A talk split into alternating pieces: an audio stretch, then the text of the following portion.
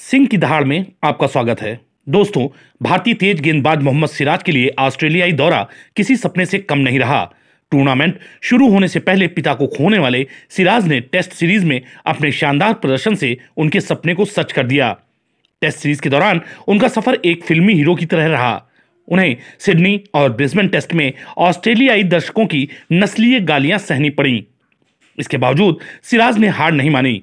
वे series के तीन test में तेरह विकेट लेकर भारत के सबसे सफल बॉलर बने। साथ ही पूर्व भारतीय क्रिकेटर जवागल श्रीनाथ के रिकॉर्ड को भी तोड़ दिया।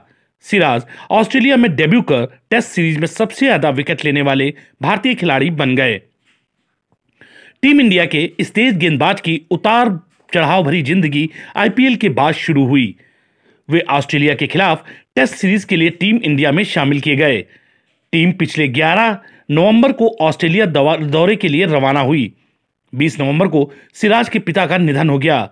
बीसीसीआई ने सिराज को घर लौटने की छूट दी, लेकिन वह अपने पिता के सपनों को पूरा करने के लिए वापस नहीं लौटे। वे पिता की अंतिम यात्रा में भी शामिल नहीं हो सके। पिता को खोने के बाद ऑस्ट्रेलिया के खिलाफ दूसरे टेस्ट में उन्होंने डेब्यू किया। इस मेलबर्न टेस्ट में ही उन्होंने पाँच विकेट लिए। इसके बाद तीसरे टेस्ट में उन्हें दो विकेट मिले।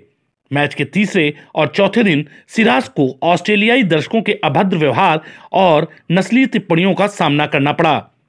ऑस्ट्रेलियाई दर्शकों ने उनके खिलाफ मंकी, डॉग और ग्रब जैसे घटिया शब्दों का इस्तेमाल किया, लेकिन सिराज टूटे नहीं और मजबूती से सामना किया। इस बदतमीजी का जवाब उन्होंने ब्रिस्बेन टेस्ट की पहली पारी में एक और दूसरी पारी में पाँच विकेट लेकर दिया। देखने वाली बात यह भी है कि चौथे टेस्ट में उतरी टीम इंडिया का कुल बॉलिंग एक्सपीरियंस तेरह विकेट का था, यानी मोहम्मद सिराज, नवदीप सैनी, टी नटराजन, शार्दुल ठाकुर, वाशिंगटन सुंदर और रोहित शर्मा ने कुल मिलाकर तेरह विकेट झटके थे।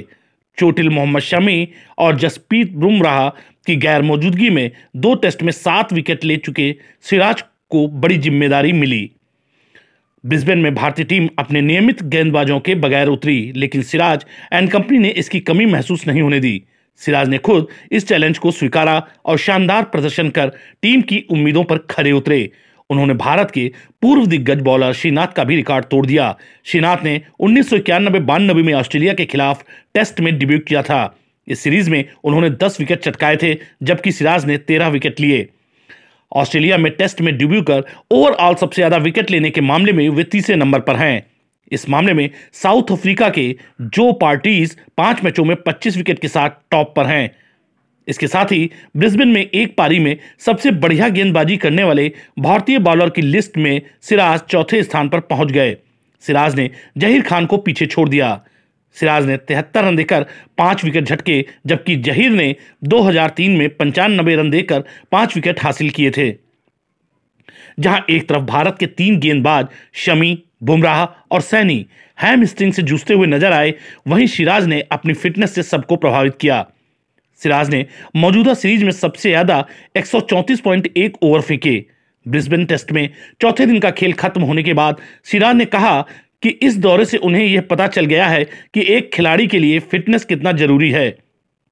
सिराज ने कहा कि लॉकडाउन के दौरान नेशनल क्रिकेट एकेडमी के स्ट्रेंथ और कंडीशनिंग कोच सोहम देसाई ने उन्हें फिटनेस पर काफ़ी मेहनत करवाई थी। सिराज ने कहा कि पिता के निधन के बाद वे बेहद निराश थे, लेकिन माँ ने उन्हें प्रेरित किया। सिराज ने चौथे दिन का खेल खत्म होने के बाद कहा, मैं पाँच विकेट लेकर बहुत खुश हूँ। पिता के निधन के बाद मैंने घर पर बात की। माँ ने मुझे मज़बूत बनने को कहा। उनके सपोर्ट से ही मैं मेंटली स्ट्रांग हो पाया। मैं अपने पिता के सपने को किसी भी कीमत पर पूरा करना चाहता था और वो मैंने कर दिखाया। सिराज ने कहा, मेरे पिता चाहते थे कि मैं टीम इंडिया के लिए खेलूं। वह चाहते थे कि दुनिया उनके बेटे को खेलता हुआ देखे। काश वह यहाँ होते तो उन्हें बहुत खुशी होती। उनके आशीर्वाद ने मुझे हिम्मत दी और मैं पाँच विकेट ले सका। मेरे पास इस खुशी को बयां करने के लिए शब्द नहीं है। सिराज तीसरे टेस्ट में राष्ट्रगान के बाद इमोशनल हो गए थे और उनकी आँखों में आँसू आ गए थे।